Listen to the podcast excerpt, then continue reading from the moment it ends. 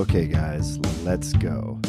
Welcome to the Dad Presents, where we pledge allegiance only to family and principles. In just a few moments, guys, we're going to be spreading some love and liberty with Gary Sheffield Jr. Yes, his dad is future Hall of Famer Gary Sheffield. And Gary Jr. is a fantastic journalist who writes for Outkick.com. If you've not been there, check it out. If you like this show and you like sports, you'll love it there, and this might be your favorite episode. I love that people out there in the sports world are starting to fight for freedom. And, you know, guys, this is still a winnable fight. Might not be for much longer, but right now it's still a winnable fight. So, anyway, my, my, my 12 year old, Keller, he had his 12th birthday this past weekend, and we had over 40 people up here at the house just just hugging and kissing and breathing COVID all over each other. Spreading spreading love and spreading COVID.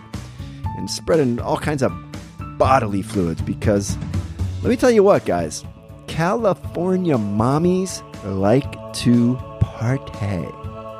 I mean, California may be getting kind of lame and terrified of COVID at this point, but the, the mommies, they still got it like nowhere else I've been on planet Earth. And that's just the truth. And that's probably what's kept me here for two decades. Anyway, I probably had like, I don't know, man, like six, seven, eight, or maybe a million shots of tequila and then all the white claws that that I could handle and and you know that that uh, a California pussy boy can drink just white claw after white claw and I'm still hungover from it. I, I'm still hungover from it. Drinking at 48 is not like drinking at 18 or 28 or even 38. So if this episode is not up to snuff, it's totally my 12 year old's fault. Blame that kid. Um, so what's going on in the world here with me? Uh, I got my first legit haircut that I've gotten in at least three years. Seriously, first haircut I've gotten in three years that I didn't give myself or let my or let the bride give me. And uh, fellas, ladies, the dad is looking nice. I got so many compliments; it made me feel so good. I I, I forgot what compliments were like. I, I got so many. I mean, and and there's a lot of people I've met in the last three years who who I didn't even know four years ago. So they've only seen uh, the guy who cuts his own hair, and apparently, apparently, growing your hair out like Chewbacca, and then shaving it into a mullet, and then shaving it completely off. Apparently, that's not the way to catch compliments from the ladies. But right now, I'm looking smooth, and it felt nice to have people tell me that. Because look, you know, if you look like shit, most people won't walk up to you and tell you that you look like shit because uh, they're nice people. But actually, that's not the reason. That they'll tell you they won't tell you that you look like shit when you look like shit because they are nice people. But I call bullshit. The reason they don't tell you you look like shit when you do in fact look like shit is because people are liars. Like for example, literally this afternoon, I went to UPS to return some Amazon packages and I had to put on my $3 reader glasses to complete the process. And the clerk girl was, she was cute. She was super cute. And she looks at me and she says, Those glasses are cool. Now, she didn't mean that. These glasses are not cool. They come in a package of six and they cost $3. But 20 years ago, because I was a dumb idiot who just wanted to sling dick 24 7, I would have heard her said that. I would have believed it. And I would have spent the next year walking around like a total dickwad wearing my $3 readers, thinking that one girl said they look cool. So, what she meant is, you look like a fucking dork, old man. And that's what she that's what she should have said. That's what she should have said. Why do women lie? Why do they lie? Why are you liars? Instinctively when she said it to me, like I instinctively laughed. It, cuz it's the truth is so clear to me these days. I just laughed. I knew she didn't mean what she said, and I, I, laughed. I didn't mean to laugh in her face, but I laughed. And she knew she was busted, so then she tried to recover and she said, Well, I mean, they're different. Which which is closer to the truth, but it's still a lie by omission. Yeah, my glasses are different. They're three dollars and they come in packs of twelve or six, and no self-respecting man would ever wear them in public. So yeah, they're different but that's not what you mean. You mean they suck. So thanks for the positive reinforcement on my bad decision. And that's how the whole world gets ruined. That's how that's how society falls because nobody tells the truth anymore, except me. I tell the truth always. I'm literally the most truth telling word sayer you've ever met. I mean, look, the next time you're walking in a park and you see a stranger crying, walk up to them and ask, you know, say something like, Oh, is that because of your bad haircut? I'm so sorry. Because that's what you mean.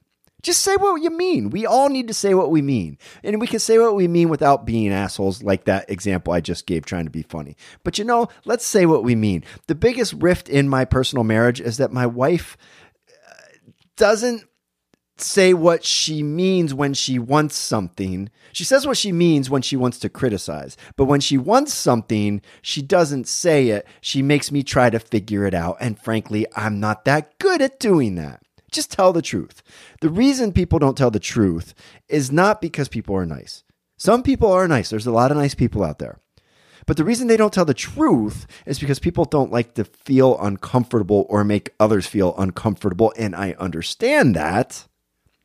So then say nothing, but don't lie.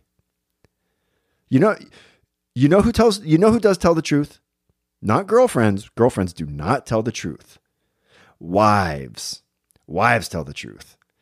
Or at least they will tell you their version of the truth as they understand it. And like I said, yes, when they want something, no, they won't tell the truth. But when they want to give you the business, they're going to tell you the truth. Like, for example, last week, my wife said to me, Matt, you walk too loud. You walk too loud. Only a wife would say that to somebody. Day before that, she said, uh, you smell. Can you shower before you try to kiss me? I, I, I had just worked out. I work out to look good for her. A girlfriend would never say that to her man. Why would she not say that? Well, because she's still trying to get her hooks into him. She's still trying to make that situation permanent. The wife, she already knows that she's in for life till death do us part. All the man can do is leave her. And in California, that means giving you giving her half your money and then giving your other half of the money to her friggin' lawyer. So what it really means is the only option for that man is to murder his wife and bury the body so it can never be found. And frankly, there's been so much of that in California that there's no more available spots for hiding bodies. Right? So the wife can tell the truth when it's a negative thing. That's the only thing. The girlfriend, not going to do it most of the time. And yes, those are gross generalizations, and I understand they're not always true. But look, man, we're filled to the brim with fucking buried bodies out here in California. That's just a reality. They're everywhere. So, yeah, wives tell the truth, but only to their husbands and only when it's a, a criticism. Your wife will never say to her friend, your wife will never go up to her best friend and be like, Oh, God, no, Kirsten. Those pants really do make your ass look so fat. That's that's never happened. That has literally never happened in society. So look, I, I don't I don't want to spend this episode getting all sciency on you, but I do have to remind you that I am in Mensa, so I do know all the things. And the reason people lie like that is because of evolutionary biology. It's it, evolutionary biology can be used to explain all of the world's behaviors. The behavior of lying is rewarded. Let me give you an example. The person who lies is more likely to live. And if you live, you're more likely to find a mate. And if you find a mate, you're more likely to pass on your genetics. So your genetics, which made you lie, are more likely to be spread forward and passed on. And that's how we have a whole world full of liars. So, like the person who tells his girlfriend, uh, yeah, your, your tits look flat in that. That guy's more likely to get punched in the face and die and not pass on his genetics. That's evolutionary biology and it can explain the whole world. Bam. Let me give you a, a few other examples. Fast, fast rules of, of, of science and life, right? We all know that jocks are kind of dumb. They're kind of dumb. Not all of them. None of these things are 100%, but they're kind of dumb, right? We all went to high school. We know. So why is that? Why are they kind of dumb? Will God only give you muscles or a brain? No, I don't think so. The reason is evolutionary biology. Jocks, from the time they're very young in high school, they attract the most desirable girls at their school. They can't they can't throw the pussy away fast enough.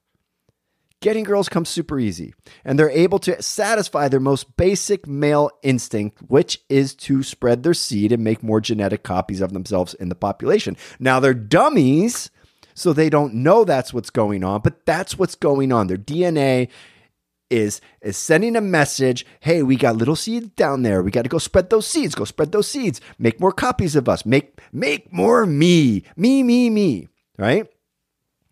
So they're able to do that pretty easily. It doesn't take much effort. Meanwhile the the nerd over in the corner the girls are not throwing their titties at him so he's got to he's got to learn to develop other tools like I don't know, becoming funny or becoming an artist or becoming a super smart scientist. He needs to do that. He needs to make himself available to the ladies in other ways because the guy who's not athletic and also is dumb and uncreative, well guess what? He dies alone and his DNA gets wiped out. So uh, yes, I know there are smart smart jocks. For example, I'm one of those rare birds. But let me tell you why. Again, evolutionary biology. I was a late bloomer. I became athletic later. I became a college track athlete and I was good for my last couple years of high school. But before that, I was a dork. So to make myself desirable by ladies, I had to develop this charming personality you have before you now. I had to work on my brain and get smart. Okay? So again, not fastidious rules, generalizations. But you get it. Okay. Let's let's do let's let's do another one because it's fun. Okay?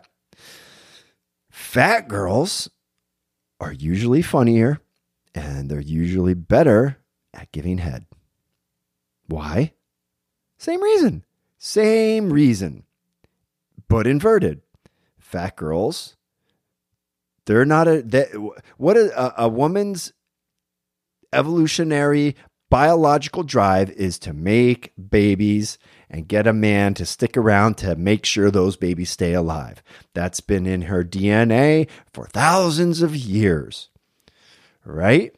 Well, the hot girl, she again, she's beating away dick all day long. Get off me. Get away. Too much too much dick is going at the hot girl. She she's beating it off of her. Beating it off her with a stick. The fat girl got to figure out other ways to attract a man if she wants to make them babies. So she gets funny. So she gets nicer, etc., etc. Last one. Beautiful girls are usually a little more crazy than the regular girls. Little bit and I, I, know a lot of beautiful girls, and it might be a little bit offensive. So, again, not a hard, fast rule, but a little bit true, right? And why is it? Evolutionary biology. From a young age, a beautiful girl is, is always desired by the boys around her. First grade, second grade, third grade, high school, whatever. Even her daddy treats her better. Even, even a daddy treats the prettier daughter better most of the time. So, from a young age, the beautiful girl is desired by the boys around her, and her friends want to be liked by her because she's so beautiful and cool. So, nobody ever tells that beautiful girl that she's full of shit. Okay? So, men, you know, all of our behavior either gets positive reinforcement or negative reinforcement. Like I wear these stupid glasses, the girl lies to me and tells me they look good. If I was a dummy, that would be positive reinforcement and I'd wear them some more, okay? So, a beautiful woman says some batshit crazy nonsense. Well, she gets it positively reinforced. Nobody tells her, hey, you're fucking dumb. So she says crazier and crazier and crazier shit as the years pass until eventually her looks begin to fail her and people do begin telling her the truth. But by that time, it's too late and she's forever doomed to a life of craziness and cats. She probably got married and divorced a couple times and now she's got cats. So, like, you know, if I would go up to one of my best buddies and I'd say, um, Hey, I don't think we should go to the football game tonight because my fortune teller told me that Saturn's moon is in retrograde and something bad's going to happen. my buddy, he'd turn around and he'd kick me in the dick and call me a tart. He'd give me negative reinforcement for my nonsense, and I would be less likely to say it again. But when a beautiful girl says that exact same thing to a man, that man will say, "Oh, that's that's really fascinating, sweetheart. You know, I I really love how open you are to things like that. Why don't we just stay in and watch a movie?" Translation, he means, "Let's stay in and fuck it. It'll be free. Yay!" He positively reinforces her nonsense, which leads to more nonsense. I mean, you can even uh, you can expand evolutionary biology and look at society today to explain why so many idiots are running around with cloth, ma- cloth masks on their face. But we're gonna we're gonna have to say that for another time. I wanted to talk about it, Australia. I want to get serious for a minute. I want to talk about Australia. So, as of today, the government now will be calling Australian citizens and they will be required to answer their phone. And within five minutes, they will have to take a selfie in their house. I'm not sure how, how they prove it's their house. Uh, they probably have some geolocation tagging on the photos or something, but they got to take a picture within five minutes, send it back to the government to prove their home. They're straight up full on in a dictatorship now. That's that is happening right now in the developed world. That's not sub Saharan Africa or the Middle East or Somalia. That's Australia, guys. And that's gonna happen here. I mean, the Overton window of, of freedoms that are important to us and what we're willing to accept from our government, it's slowly moving as it did in New Zealand and Australia. Okay. And soon, all the author- authoritarian things you see there, they're going to start happening here. And half the country here, they will be just rah, rah, rah, cheering it on like they do all this other nonsense. And you better believe they're going to blame the unvaccinated for the need for it. And the only reason this stuff hasn't already happened, I mean, a lot of it's happened, but the, the only reason all of it hasn't happened already is because what happens is they have to test. They don't have power over us, guys. They do not have power over us. If we all revolt, they cannot control us. So what they do is they float an idea out there with, with Jen Psaki. She puts something out into the ether in a press conference, and if America freaks out, they're like, oh, okay, all right. They're not quite there yet. They're not quite ready for that, but they will be soon. I mean, you you remember just seven, eight months ago, Biden said there would never be any vaccine passports. Now we're going to be having vaccine passports. They slowly slowly push the boundary of what you're willing to accept until it becomes normalized. But they have no power. The government has no power. The emperor has no clothes. The only thing that is allowing all of this fuckery is you. It's you. So stop allowing it. Don't wear your mask. Don't wear your useless cloth mask when you're going out for a jog. Right? Don't don't make your child wear one when he's going to school. Refuse to go to any establishment that that is requiring you to prove your vaccine status. It's not their business. None i'm not arguing about whether these things are helpful or whether the vaccine is a good thing. I'm arguing about protecting liberty. It needs to happen now. I mean look guys there's nothing special about the patch of dirt that you guys call america there's nothing magical about it. It's not different than the patch of dirt in Australia or the dirt on the other side of the ocean that you call Somalia. There's nothing special about you as an American, right? There's people on the other side of the ocean over in there we call them Afghanistans and Filipinos and Malaysians. They're all made out of the same skin and bones. Same. We're the same. Okay?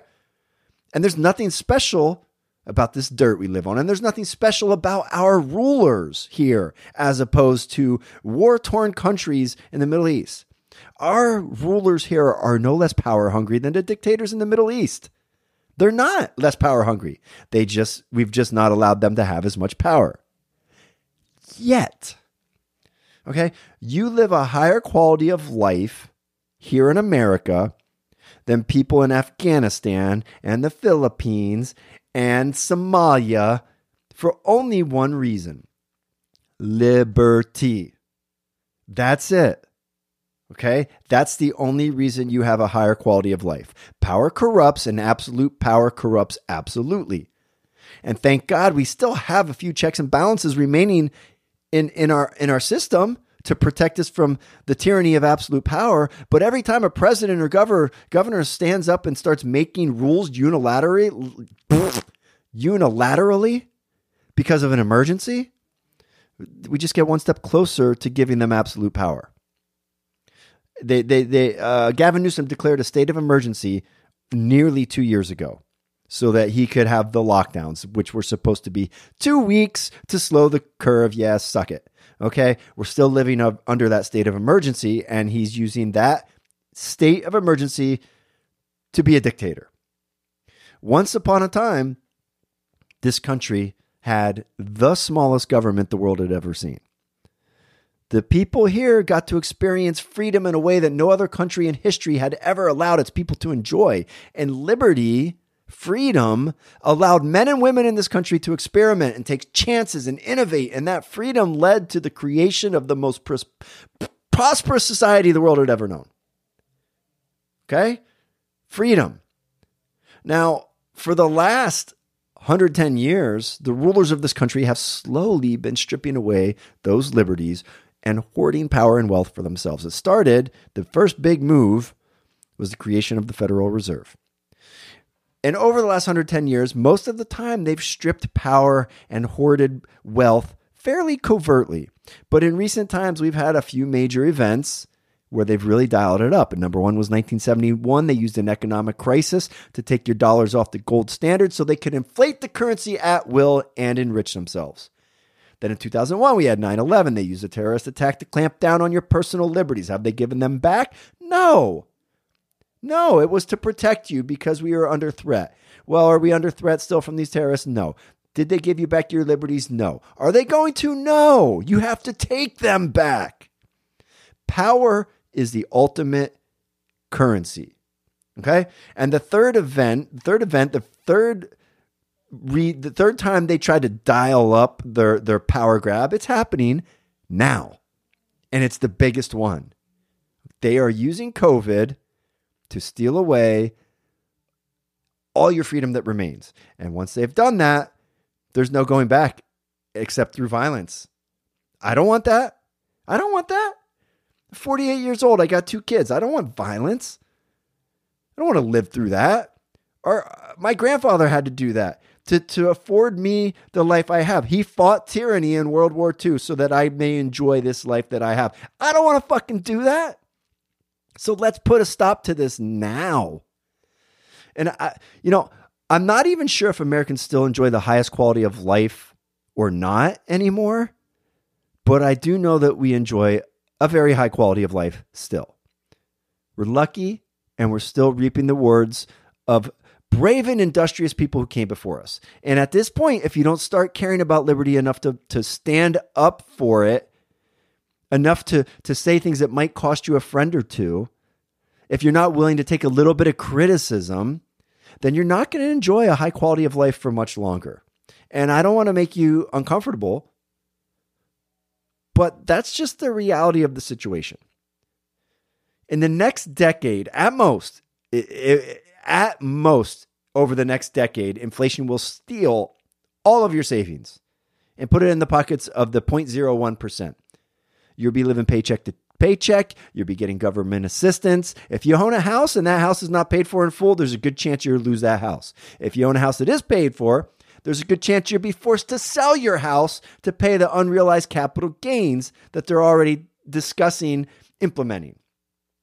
And on top of all that, social control will steal away all your remaining personal freedoms. You don't like wearing a mask at the grocery store? Well, you'll be looking back at the days of wearing a mask at the grocery store like the good old days. Is this is this sound awkward? Is this hyperbolic? Well, good, then I'm doing my part. because either you're eventually going to stand up and and join me in fighting these dictatorial mandates being forced upon you and your children by refusing to comply by refusing to show your papers to get into restaurants, by refusing to follow Fauci's orders on social distancing from your loved ones at Christmas. Either you're going to start caring about the financial health of the money in your bank account enough to join me in writing and calling senators and representatives and telling them you will vote them out of office if they spend even one more dollar, or you get annoyed and you're you're unfollow this show. It's one or the other. I, I accept it either way. You do what you do, and I'll respect your decision. But I worked very hard to build a business and sell it and create a nest egg that I could feed my children with long after I'm dead if I was smart. And I'm not going to let them steal that with me through inflation. And I'm not going to let Anthony Fauci, Joe Biden, Governor Newsom, or any other politician raise my children and determine if they have to get injected with this vaccine. That's for my wife and me to decide. Do not comply. It's time to be brave, guys. I mean, if you're not going to do it for yourself, do it for your children. All right, we're going to get into the interview, but first, a word from our sponsor, sheathunderwear.com, the sexiest underwear on planet Earth. I'm wearing three pair right now. I love them so much. Go to sheathunderwear.com, use code word DAD for 20% off, and make your lady happy. The second sponsor, a new sponsor, the Expat International School of Freedom and Entrepreneurship. And this school is exactly what it sounds like, people. If you're fed up with the current status quo and the way things are headed at your kid's school, as we are, dig into this. Expat International School. Just look it up on the internet. You'll find it. I think it's at expatinternational.io. Um, and and their number one principle is they believe in freedom. School for Freedom and Entrepreneurship. It's going to be initially just a um, a uh, web based show, uh, web based school, ages eight to eighteen. But there are plans to expand into a regular in person school with branches all over the country. So get in now. It's affordable, and uh, if you value freedom, it's worth looking into. All right, guys. So let's get into the show. Okay, you guys, thanks for joining us today. We are here with Gary Sheffield Jr., writer of one of my favorite sports websites, outkick.com. So Gary, thanks so much for joining us, man. You're you're a great journalist and and I'm excited to talk sports with you today. All right, so how you doing? I'm good, man. How about yourself? I'm just uh relaxing, enjoying no Instagram, and then now it's back. So a little bit right. depressing. Oh, it is back. Okay, yeah, it's back. Know. You know, I was thinking. Uh, I mean, since that's happening right now, um, it's bad for my show because our whole audience is on Facebook. It's like a hundred thousand. But I think if like all that stuff just died, it's a win for society, really. Um, it is. Yeah. Yeah. I mean, it would force people to like start living life again, maybe. I don't know. But well, it's hard because all of our identities are in Facebook and Instagram and Twitter because I just started happen it just started happening this year where I could be walking in Arizona and then all of a sudden someone recognizes me because of social media. Whereas mm-hmm. before we had private lives and you would just take off. Nobody knew where you were going. You didn't need you didn't need somebody to tell you what you look good or your food looked good. Right. Now everything we do is through the lens of social media. So it's hard to live without it. It's hard to not to check it. Yeah. Yeah, you're right. Um, you're right. It, it is even even if you think you're not into it like i i checked today i was like oh it's it's down. Like i only knew it was down because i tried to get on right? Like I, I i do that before work i check what's go what's going on in the world and it, it was down i was like oh all right. Yeah our, our identities are tied to it and and you're right like i've i've even been recognized out in public among strangers because of social media. You know that didn't happen to yeah. regular people 20 years ago. It's it's really fascinating. Um, the first thing I wanted to ask you about um, is your dad.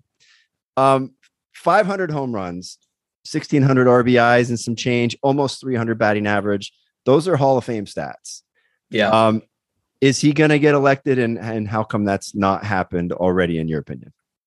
Well, you had the Balco report, so really just speculation. He said, she said, and, and baseball writers are hesitant, uh, especially I would probably say about half of them mm-hmm. are hesitant to put somebody in who at least had steroids along with their name. Okay. And if they already know if Barry Bonds gets in, it's going to be the, the floodgates will open at that point if any of them get in. But the interesting thing about my dad is that he had never passed, he had never failed a drug test ever. Like that's just never happened. The only thing that's keeping him out of the Hall of Fame at this point is a sheet of paper that says hmm. that he was involved in steroids. But what's interesting about it is that if you actually read the Balco report, which most people didn't do, it's it claims that my dad was receiving vitamins, whereas the rest of the players that were involved in that list actually shows which steroids when they receive them. My dad doesn't. My dad's list doesn't say that. So hmm. that's what's interesting about it. And I was always hoping the writers would reach out to myself or even my dad. I mean, might as well get it from the horse's mouth and and ask what really happened. And if they did that, he'd be in the Hall of Fame right now. Yeah. Well, okay. So I didn't even know he was in that report. Number one. Number two, it sounds like he's in the report, but they're not even accusing him of steroids. It's vitamins and some stuff. Yeah, they're um, trying to say that the vitamins had uh, certain things in it. And what's interesting is that when my dad found out, allegedly, right, according to my dad's story, is that when he did find out about the vitamins, which he never took, um, he immediately cut all contact with Barry Bonds and never one time associated with him after that. And this is coming after they're saying that he received these vitamins after his 2001 season, which he was top five in the MVP race in the mm-hmm. National League. So it's like, what exactly was his benefit into getting in and inserting himself into the steroid conversation? I just don't see that. Yeah, your dad was a stud. Um, I'm sure this isn't the popular opinion, but I'm of the opinion like I don't care if they took steroids or not. Like, what you don't care if they take vitamins. We don't care if they take drink coffee. Like all these things, right? We don't care if they work out, right? All these things, all, the, all of these things are things that you can put in your body or do to make yourself better. Uh, steroids, when given to you by a doctor, I mean, half the country's now on steroids. Older men, you know, like yeah, testosterone. I'm on fucking testosterone therapy, and I'll tell you what, like I got on it two years ago. I feel better than I have in 15 years. It's amazing right. stuff. And I felt this way a decade ago too. I just I don't I don't understand how it's cheating to use medicine. Like if somebody breaks a bone and they repair it, you're not you're not cheating. It's not natural. You didn't heal those bones by yourself, but whatever. That's a whole other conversation, but if that's the line they're drawing is is this Balco report and what's in it about your dad isn't even related to steroids, then that just shows you journalists aren't doing their homework.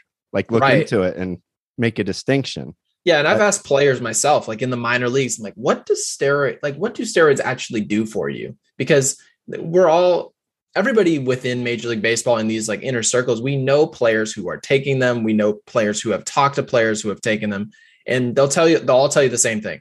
It makes you feel like you did on game one.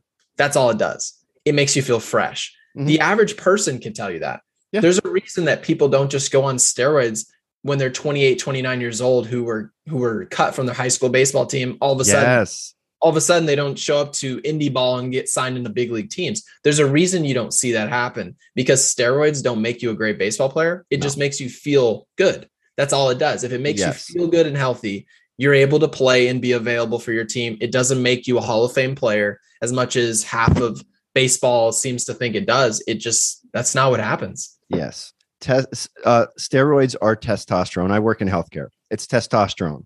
As you age, you produce less of it. Right. So putting that back in seems like a good idea. And now uh, the, I wasn't planning to talk about this, but like with uh, these transgender athletes, they're all on it right? Yeah. All these women transitioning to be men and competing in sports, well, they're all on steroids. And you're encouraging that, but you're telling these other athletes they can't do it. Like, make up your fucking mind. Which is it? Can you do it or can you not do it? Like, we can't have a double standard. I okay. I got on it from a doctor two years ago because I was tired all the time, and I've never been that kind of person. And it turns out I was tired all the time because I'm fucking old, Gary. I'm I'm 48, and now I feel great. I'm having sex with my wife four times a week like we did a decade ago. I I wake up, I want to exercise. It's it's medicine. So, yeah, Barry Bonds might have gotten a little bit carried away from it. Maybe they need maybe they need limits. Maybe it should have to be under a doctor's supervision so you're not just like right. becoming the incredible Hulk, but there's nothing wrong with replacing what your body has lost. That's medicine. Yeah, if there was a regulation that'd be great. It, it would just be awesome because part of being a fan is understanding who's going to be available that day.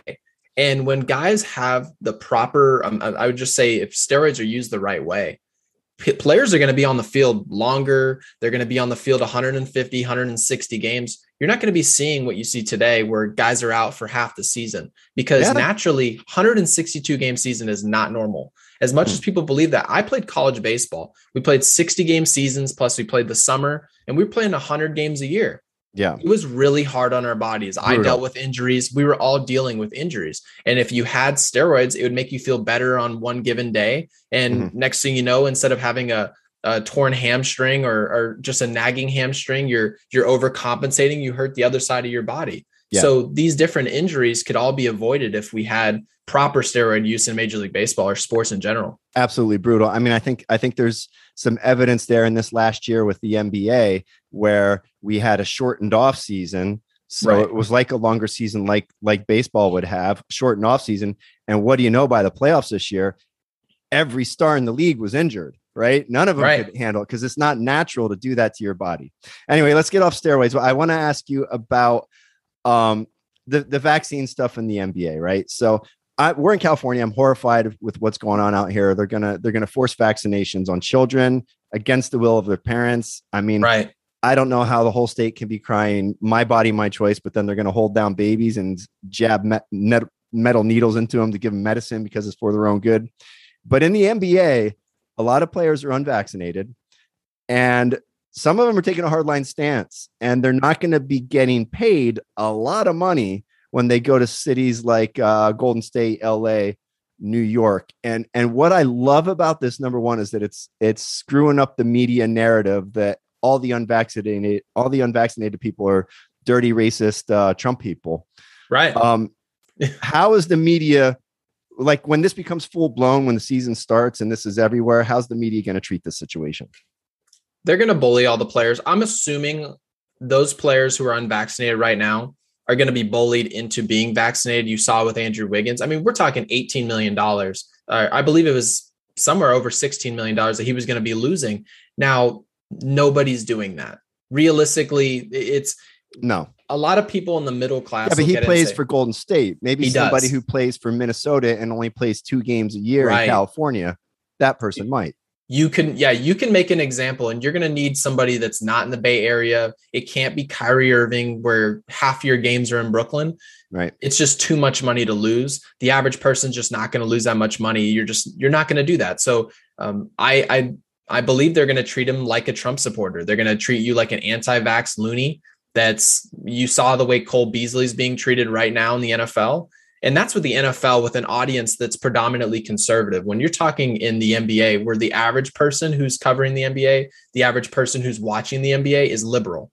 So imagine the type of coverage you're going to see. It's just going to be bully mentality until something gives. I'm not really sure exactly how to predict and where it'll end. Yeah, is it is that true that most of the people watching NBA are liberal? Like, are are you just guessing? Like, what what's your sense on that? Well, I would just assume. I mean, honestly, I would just assume what I mean when I attend basketball games. Um, it, it, seems like you start seeing more commercials, whether it's on the jumbotron. You see, you see more. Um, I, I would just say more pandering to to Black Lives Matter, these different organizations, than you would see at a different venue at an NHL game. So, and I'm I'm almost positive that they have some type of idea of who their target audience is. Gotcha. And when you understand your target audience, you can get away with more more abuse. Yeah, that makes sense. But there's no doubt, like not just the NBA, um, MLB, the NFL, they've all they've all suddenly gone woke, and I think it's yeah. hilarious because they're not they don't suddenly care more about black people than they did five years ago it's a business decision. Um, it's clearly a business decision. Like it, yeah. with the MLB, this this uh, All Star game, they moved it from Atlanta to Colorado, I believe, because of Atlanta's new voting rights law is apparently racist. So they take the game out of a city in Atlanta that's predominantly black and move it to an all white state, pretty much. Yeah, just ripping those jobs. So if they cared, that wouldn't be the thing to do, I would think. It I don't like it's posturing. I don't understand who you're posturing to in general. I don't I don't understand. I always thought baseball was more of a blue collar and, and you know, sun and pop, sit down on the couch and you're going to watch baseball. I did not get this mentality of where baseball was going to head liberal and head woke. I don't understand what they're doing. But what we're starting to realize is that we really need sports as an escape from real life. That's something oh that the God, ratings. They started to understand that is that no matter how woke you go, we might hold out for maybe a week or two. You might have an aunt or an uncle say, I'm never going to watch that again. But ultimately, we need some type of release from real life. And at this point, with the presidency and the way the country's going, it's very stressful at this mm-hmm. point. So you need baseball, you need baseball playoffs. And no matter how woke it goes, it's almost like we just tolerate it. Yeah, um, yeah, with baseball and the NFL as well. It's it sucks because politics has infected everything in society and i don't remember it always be being this way and a lot of people myself included i go to sports because i enjoy sports i used to be an athlete i like watching sports it's an escape i i do yes. enjoy political debant- banter and we talk about it a lot on the show but sports is my escape you know and that's all been affected do you think it ever goes back to how it was i mean politics have always been in sports but it's never been like it is now no, it's going to return. It it will absolutely return exactly where it was where it left. And what you're going to see is you're going to see networks like Barstool start to cover. And in Barstool, they're not necessarily going to go conservative or what they're going to do is they're going to keep it to sports and say, well, this is just a sports broadcast. This is what we loved about sports. The mm-hmm. normal people are going to start broadcasts. It's going to be very third party and the networks like ESPN and Fox Sports One, who are trying to go either right in the middle, where Fox is a little bit more towards the middle, but you have ESPN, who's owned by Disney and wildly liberal. Those people are just going to be faded. Their people are going to fade them away. Who's going to pay for ESPN Plus to go watch these different networks and read these different articles when you can have a third party like Barstool cover an event like Yankees Red Sox in the playoffs? Who knows, four or five, six, seven years from now, those people are going to take over because people just want to watch sports. They don't want to hear whether yeah. they agree or not. Yeah, yeah. ESPN at this point, they've become state media propaganda like CNN. Yeah. They're closer to CNN than they are to Chris Berman's ESPN in 1985. 100%. yeah. Um, so, so there's a void there. You're right. There's a void. And, and you're saying Barstool and Barstool's great. Uh, what about Outkick? Like, eh, are, is there, there's, there's, there's a, a slice there that's available to somebody to come in and fill that void like why not do like a outkick station?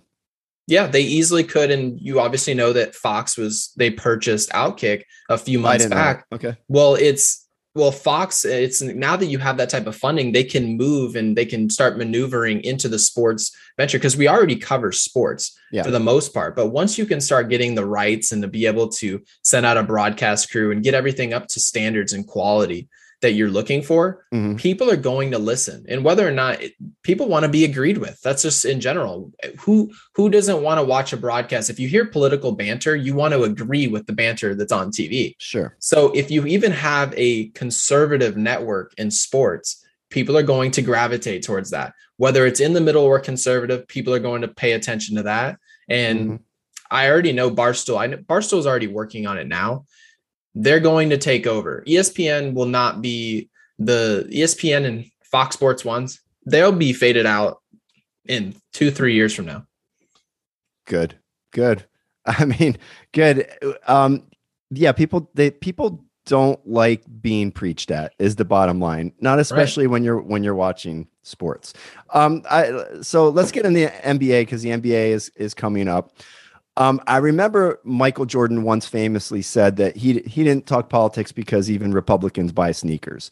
Um, Loved it. Right, and LeBron LeBron takes the opposite approach. He's been very political, mm-hmm. um, but I I think I don't think there's much difference there. I think LeBron is political for the same reason Michael Jordan is not. I think mm-hmm. LeBron mm-hmm. is making a calculated business decision. Yes, um, I think he think yes. Okay, and, and that became obvious to me when when all the China stuff happened and you know, China, all these very horrible human rights violations in China, and it got brought up in the context of the, of the NBA. And LeBron defended it. So that tells me you don't genuinely believe the bullshit you're saying. So my question is, how big of a grip does China have over the NBA? Like, what is going on there? They have they have them by the neck and they cannot move because ultimately it's a numbers game. If China is throwing you out billions and, and billions of dollars, what is the NBA supposed to do other than punt on all that money? And that's really what it comes down to. It's all going to be based on money. Every decision that everybody makes in the world is based on money. We all sure. want money. The NBA is no exception to that. So right. if you have to, I guess, disregard human rights, and you see Apple doing it with sweatshops all the way out in China, yep. and they're sending us a device that costs eight ninety nine. Well, if it wasn't made in China using slave labor, those same devices would be $35. Yes. And so that's really what you're looking at. And they're ignoring human rights in order to make a convenient product for us. The NBA is right. going to do the exact same thing. They're going to utilize slave labor. They're going to basically ignore everything that's happening there to take advantage financially. And Michael Jordan and LeBron James are essentially, they had the same decision. At that time, when he said they all buy the same sneakers, Republicans and Democrats, mm-hmm. LeBron was never into politics either, but he had that same decision on his plate and his entire PR team. Everybody realized it'll be in your best interest just to play along with exactly what the media says because you can't get in trouble. There won't be any gambling issues. Nobody's going to bring up anything that's wrong with you as long as you play by the media's rules. Mm-hmm. And ultimately, is it is the right decision. Nobody's going to come to your doorstep and ask you any questions. Nobody's going to be critical of you. So LeBron's making business decisions, and I can't say that I'm upset about it because a lot of people would do the exact same thing. That's the reason you see most celebrities standing with LeBron James, but it's just we just have to understand the motives behind it. Yeah, yeah, and well, there are some celebrities who are now starting to take a stand, and I, I appreciate those people. But yeah, it's a business decision. That that that was my point. Um, but it's it wouldn't be so gross if they were just straight up about it. You know what I mean? Like it's the deception that that just grosses me out. When you say one thing but you have this glaring hypocrisy. Just just be honest. Like i think people do appreciate honesty. Apple the same thing like you mentioned apple. Nobody's more woke than apple. Nobody. and also nobody's doing more human rights violations as a company in the world than apple. So cut the shit that's all like be real we use slave labor because americans want cheap products just just tell us right? Let us all be real. We are breeding people to be narcissists in this society, especially our celebrities. At this point, we we celebrate celebrities more than any generation ever has. They have 60 million followers at their fingertips on every which platform you go, billions of people that they can make impressions on by the 2nd mm-hmm. These people are quite literally it, it just we're breeding people to say my identity isn't feeling good and being praised. If LeBron James says Black Lives Matter with a hashtag, he is hmm. going to be showered by 99% of celebrities, millions of people on social media. But what happens if Donald Trump's if Donald Trump is tweeted out by LeBron James? If if he says he's done, you know, you know he's done. I really I'm just really starting to understand exactly what his message was sending.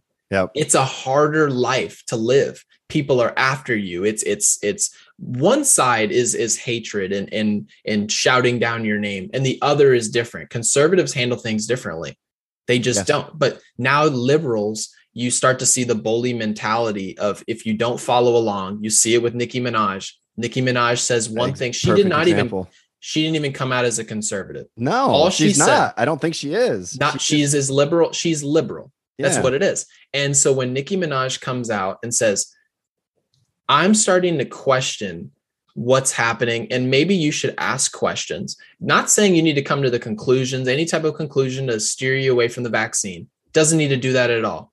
That's all she said. Mm-hmm. it, perfectly just, reasonable. perfectly reasonable. Everybody should be doing exactly what she said. Just ask your own questions you know seek out your own research make your own decision that's best for you and what did people do it was one side it was bully mentality and the other side who wasn't even being agreed with, by the way, was like, okay, that's a good point. Yeah. Completely different ways to to deal with this entire mentality. And you know, you're seeing the difference between liberals and conservatives. Yeah. At the very least, whether you're doing your own research or not, the decision should lie with you. And I, I find it absolutely disgusting that we're starting to segregate the world again. Like you, that's the only thing you can call it is in California, New York, segregation has begun again. Um, yep. And people get mad at you for, people get mad when you make that comparison but what's another word for it? When you tell somebody you're not allowed to work, you're not allowed to eat at this restaurant, you're not allowed to go to the movies, what do you call that if not segregation? I can't go to Joe Rogan's. Joe Rogan is my favorite person to listen to and watch. I can't go into his show without a negative test and a vaccine card. This is Joe Rogan, who's arguably one of the best people to listen to, not even a conservative, by the way. Mm-hmm. This guy is very freedom of thought. He's willy nilly. He goes every which direction, wherever the wind blows. That's the way he runs his show. Yes. I can't get into his show in New York City without talking about a vaccine. How is that not segregation? Realistically, if I can't walk in, they go, Well, why can't Gary walk in the building? Yeah. Oh, it's because he didn't roll up his sleeve. How ridiculous is that? Yeah. And you know, and yeah, and this this is where some celebrities need to take a stand because I, I I've been I've been listening to Joe Rogan literally since about his second podcast. I, I love that guy too. He people like him as um who's the comedian that came out recently and said he won't perform at any venues like that. Um can't can't recall the name right now, but somebody like Joe Rogan who has a giant audience needs to make that same decision. He somebody needs to be able be willing to sacrifice a little bit. He's going to be fine. He's got a hundred million dollars from Spotify he should tell Madison Square Garden, "Fuck you, I'm not coming." Yeah, know, I will go. I will go to Idaho, and my fans will follow, or whatever. Like someone yeah, needs if, to start making those decisions. If they can move the MLB All Star Game, why can't Joe Rogan move his own event? He could. You mean to tell me that Joe Rogan can't just tell him to kick rock? We'll just go to New Jersey, or we'll kick rock. We'll go to the next state. Of course, yeah. you can. It's disappointing. It's it disappointing. Is. Yeah. Um. All right. So, basketball season again starting. Um. We were talking about LeBron.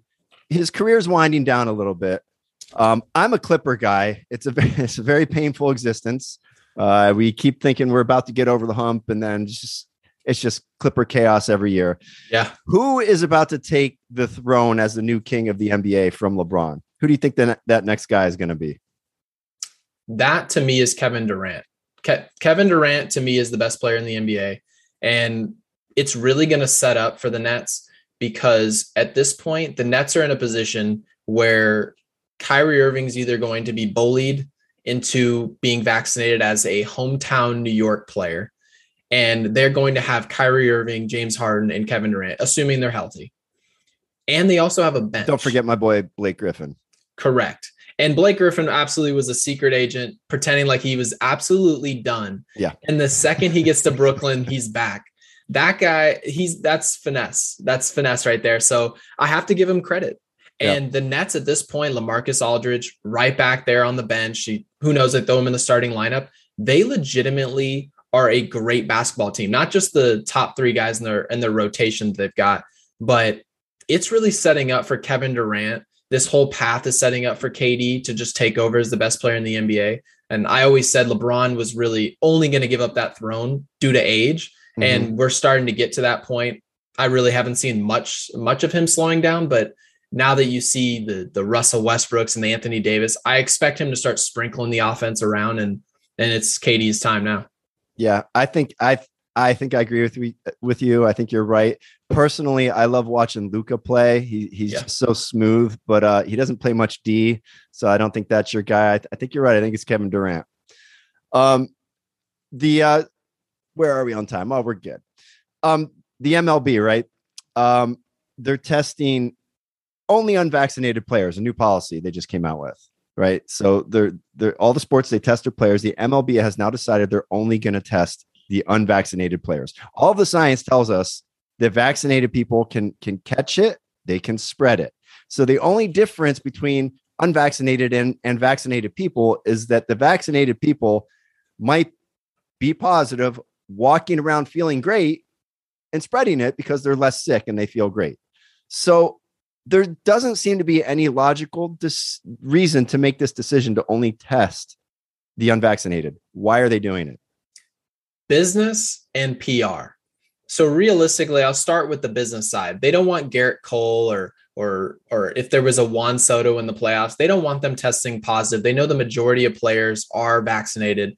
So now that they can essentially get away with guys being sick out on the field, they can just have the virus and they're going to they they understand that these players are not at risk whether they're vaccinated or unvaccinated. And now the PR of it. If you have an entire team go down with COVID during the playoffs when everybody is going to be watching, the mm-hmm. national media is going to be watching, and an entire team goes down with COVID and 100% of those players have a vaccination, what's that going to say about the vaccine? Baseball, who's essentially gone liberal for reasons I don't understand, right? They're going to say this is bad optics. So what they'd rather do is completely elude logic and just allow vaccinated, sick, who can still spread the virus, individuals just walk around willy nilly in the dugout and they're going to pick on the people who are unvaccinated, just like they're doing in society, okay. and say, you're the reason that this virus exists.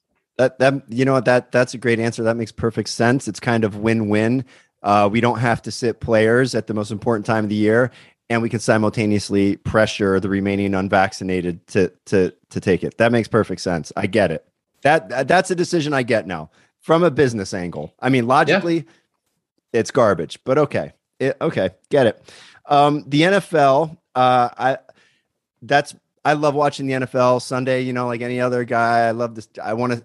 Saturday's family day. That's my wife's right. the boss. I'm doing what she says with the kids. Sunday, I want to sit there and I want to watch seven hours of football. That's what I want to do. I want to have some beer. I want to have some chicken wings. Now I'm noticing we have two national anthems. Um, I don't even like one anthem. I'm not. I'm not a super patriotic guy. Uh, but whatever, we have an anthem. Is two anthems a good idea? I was more. I was. I was fine just getting rid of the anthem altogether. I just, unless it's a nationally televised game, yeah. it's not that I don't like the anthem. It's not that I don't like what it stands for. It's not all that. It, it's not any of it. It's more so of just what, like, like for what reason are we doing this? Like right. in a random 10 a.m. Sunday game, like do we need to be doing this? Okay. But on a nationally televised game, I totally understand. I don't need two anthems. First off, 99% of the population had never even known that we had another anthem until we just did we like did we just invent this new anthem? Like we don't need these things. We're just coming up with new ways to satisfy um, a different niche in society and we don't need to be doing these things. We need to allow people to understand you need to conform to the way the real world is instead of just trying to coddle and make everybody in the audience comfortable. We need yes. to either a leave it the way it was or go backwards and get rid of the national anthem altogether yes. because we don't really need it yes a hundred percent. Because if you continue down, and they never do this, they never take the next step. But if you, I mean, logically, they never take the next step. But if you continue down this path, the only logical thing to do now is, well, we need a gay anthem. Yes. And then we need a trans anthem. Then we need one for Mexicans. And then you know what? The dad needs one. I need my own anthem. You know what I mean? Like what? yeah, it just keeps going and going and going. It's ridiculous. It's the same thing with the, you know, I, I support gay and bi rights. I always have. I was pro gay marriage 20 years ago, but it's the same thing that the LGBTQ now that's just the first four letters of something that's about 37 letters long. Right. You go down this path, there's no end to it. So, yeah, I'm with you. Throw the anthem out. I don't need it in my football game. I think it's like the Pledge of Allegiance at school. You're just propagandizing children's minds. Like, let them decide for themselves how they feel. Um, but I don't think it's going away. I don't. I don't think that's how we're going in the NFL. Um, and all of this seems like it was kind of kicked off by Colin Kaepernick. Um, right. I have no problem with Colin Kaepernick. I have no problem with his statements, you know, about police brutality. I'm not a fan of the police. But what do you think about him and the way he chose to go about things, how he's affected the NFL and how the NFL has treated him back? Well, for one, Colin Kaepernick figured out him and his team. They understood that you can monetize pain. That's something that Jesse Jackson and and and plenty others have done is take advantage of anxiety, pain, and trauma mm. in America and monetize it. Mhm. and you can do that. You've seen Quentin Tarantino do it in a safe way by making slavery themed movies every four years. Yeah. And you now see Colin Kaepernick doing it in the sports media world, and it's worked to perfection. Now he has a Netflix special. Now he's a he's going to be a, a generational wealth for not doing what his initial job was to do, which was play football. Mhm. And I've always tried to tell people the actual beginning of the the really over politicizing sports was actually started with the Miami Heat and LeBron James. And this is when Trayvon Martin was um, was gunned down, and Trayvon Martin and the Miami Heat actually all in unison showed up, and they wore hoodies to to show respect to Trayvon Martin. And what you That's really right. saw was right. ESPN, CNN, and that's when everybody started to say we need to start paying attention. And that's when we started seeing the hashtags and and all the hashtags and the the pictures and the the black out our Instagram photos. All of those little gestures began with the Miami Heat. So the way the NFL is treating Colin Kaepernick, they essentially were trying to say we need to put an end to all these gestures because it's going to get out of hand. And then mm-hmm. eventually it did get out of hand when they tried to get him to go away. And now they had to pick up the mess, which was over just really just overcompensate and go the opposite direction when try to get themselves out of the crosshairs. And oh, ultimately sure now did. it's a mess. They sure did. Like the I I only noticed it honestly this weekend. Maybe I don't play pay close enough attention, but I just noticed the messages on the backs of the helmets, like end racism and this and that. And, and that's fine. Like that's a nice message, end racism. But you won't see anything of substance. Like, how about uh stop dropping drone bombs on brown babies' heads in the Middle East, or Right. you know, like, or or stop end modern slavery. You know, it's just some, it's just like nice little statements like end racism. Like, yeah, who's going to argue with end racism? But Why don't you see anyone's foundation on the back of their helmet? Hey, What? I'm going to start my own found. I could easily do that. Yeah. if Joe Rogan, if Joe Rogan was in the NFL and he was a big star, and he had a, a foundation, and everybody knew the foundation, he could get it approved by the NFL easily, and put a Mhm. sticker on the back of his helmet and say all proceeds are going to X. There you go. These people, this underserved community, that's what we're going to do with this money. But what Yeah. do you see? You just see hashtags. What have hashtags ever done to save anybody? Can you imagine if Martin Luther King existed today and he's like, you know what I'm going to do? Instead of speaking in front of millions, I'm just going to tweet out a hashtag. Let's get this trending. accomplished. right. Let's just Joke. let's get this trending. Yeah, it's it's it's posturing. It's uh it's you uh it's people wanting to they're seeking approval. Right. Nobody, nobody's really trying to make a lot of changes. Even people like uh, we we were talking about ESPN, how they've gone full woke, and and it's it probably has to do with their ties with Disney and whatnot. But certain journalists like Jemele Hill, she's gone full fucking Keith Olbermann, right? Yes. Like she's just she's not a sports journalist anymore.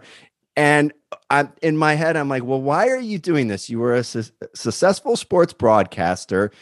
Um, is this like your life's passion? You think you're going to change the world? Do you really think the world is that bad for for Black people in 2021? Is uh, is this a, a business move? Like, what is that all about? Why are broadcasters doing that? Well, because ultimately it requires the least amount of work. If I get to show up to ESPN and put on my put on really just my resume and say, "Hey, I'm a Jewish black man." That's all you really need to know. I don't need to you don't need to look at my requirements where I've worked. If my number one draw was that I'm going to be part of the diversity program and they're Mhm. going to put me on center stage in front of millions of people, I'm going to make millions of dollars. It's the easiest thing I could possibly do. Nobody knows that I'm Jewish at all, right? First Then, time like, hearing of it. You and Yeah. Rod Carew, that's it. Yeah. no like nobody knows these things so as which you can get into colleges easier by being jewish. You can get in with by being all different types of religions. I have never once tried to capitalize on it. But who which which area of of political uh, venues does do they try to capitalize on on these social structures that we've now just basically created is liberal people. They'll say well i need to be up there because i'm black. We need to start empowering people like me it's the easiest thing you could possibly do. The way to solve racism is to hire me for a multi-million dollar job. Don't Mhm. look at what I've done in the past. Mhm. You don't need to look at Scott Van Pelt. Scott Van Pelt, and the thing is about Scott Van Pelt, who's one of my favorite broadcasters in the world, by the way. Imagine being hired as a black man over all the work that he's put in and then saying that you're doing something that's benefiting society. But really, only mm-hmm. that person who's being put in that position is going to be happy about what's happening. And everybody else is just waiting for handouts, waiting for jobs, waiting for things to change for them and mm-hmm. pointing racism until you get what you want. It's the easiest thing you could possibly do. And I refuse to do it. Well, I, I, appreciate that. I, I, I, appreciate guys like you, Jason Whitlock, um, j- just Larry Elder out here running for governor.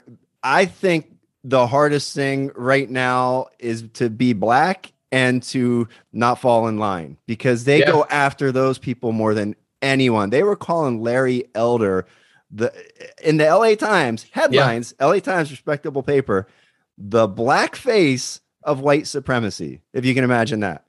A, a, guy who scary. grew up in South Central, made made himself into a millionaire. He's he's now the head of the KKK. So I appreciate people like you who are willing to take a stand. Like I, I said earlier, it's very disappointing when I saw I saw that on Twitter about Joe Rogan's uh, event. That disappoints me because I thought that guy's a that guy's a fighter. Yeah, whatever. Um, la- the last thing I wanted to ask you about is uh, the, the Rachel Nichols thing. Did you cover that at all? And what's what's your vibe on all that? I paid attention to it, but this is how this is how 99% of the, the field feel in real life that this is how people feel liberal or conservative they know that it's nonsense that, that you're going to have everybody line up and you, you have 100 people in the room and if the top 10 people are all white and all 10 of those people don't get the job that's bad business it's stupid. It's absolute stupidity to hire any other way other than looking at who's best at what job. And if the if you're doing that and you're doing that with with with um with just if you're doing that process properly, if if you're not seeing people of color, then we need to start being honest and saying we need to get better as a society. No matter if it's black people, white people, it does not matter what race or ethnicity, it does not matter. You need to get better and uh, there's actually a great episode and uh, in one of the netflix specials it's called black af and i actually was watching it. It was it was a really funny show. And he he basically blames everything on racism. And eventually he looks at his producer he's a movie producer a movie writer. And he says is everybody afraid to say that i suck at what i do because i'm black? And they go yes. I saw that. We yeah. are. Yeah. and that's what society is at this point. Yeah. nobody's going to look at Rachel Nichols and say, well, she's just the best in the business, which she was best in the business. Why is she losing her job? Because she's white. There you go. Yeah. Yeah. I mean, a merit based society is best for everyone, really. It really yeah. is. Um, and, and I, that's not, that's not the, the route we're taking anymore. I hope that changes. I, I again, thank you for coming on. We're, we're, we're out of time. Uh, tell people where they can find you. They can find you on outkick.com. Uh, he puts up great articles, great writer. What, where else can they find you? You can find me on all social media platforms. Gary Sheffield Jr. Well, not today. Yeah. Oh, yeah. Good point. um, and I was hoping Facebook and all those places would, especially Facebook. I was tired of remembering birthdays and all that garbage. So I was ready to get that out of here. So um, yeah, Gary Sheffield Jr. everywhere. Don't know how I managed to, because you know everybody's name is stolen on social media. I got the same name across all platforms. And obviously at outkick.com, you can find my, uh, my all my material. Yeah, guys, if if you're sports fans like me, definitely go to Outkick. It's it, it's fucking great. All right, thank you so much, Gary. Appreciate your time. Thank you, man. Thanks for having me.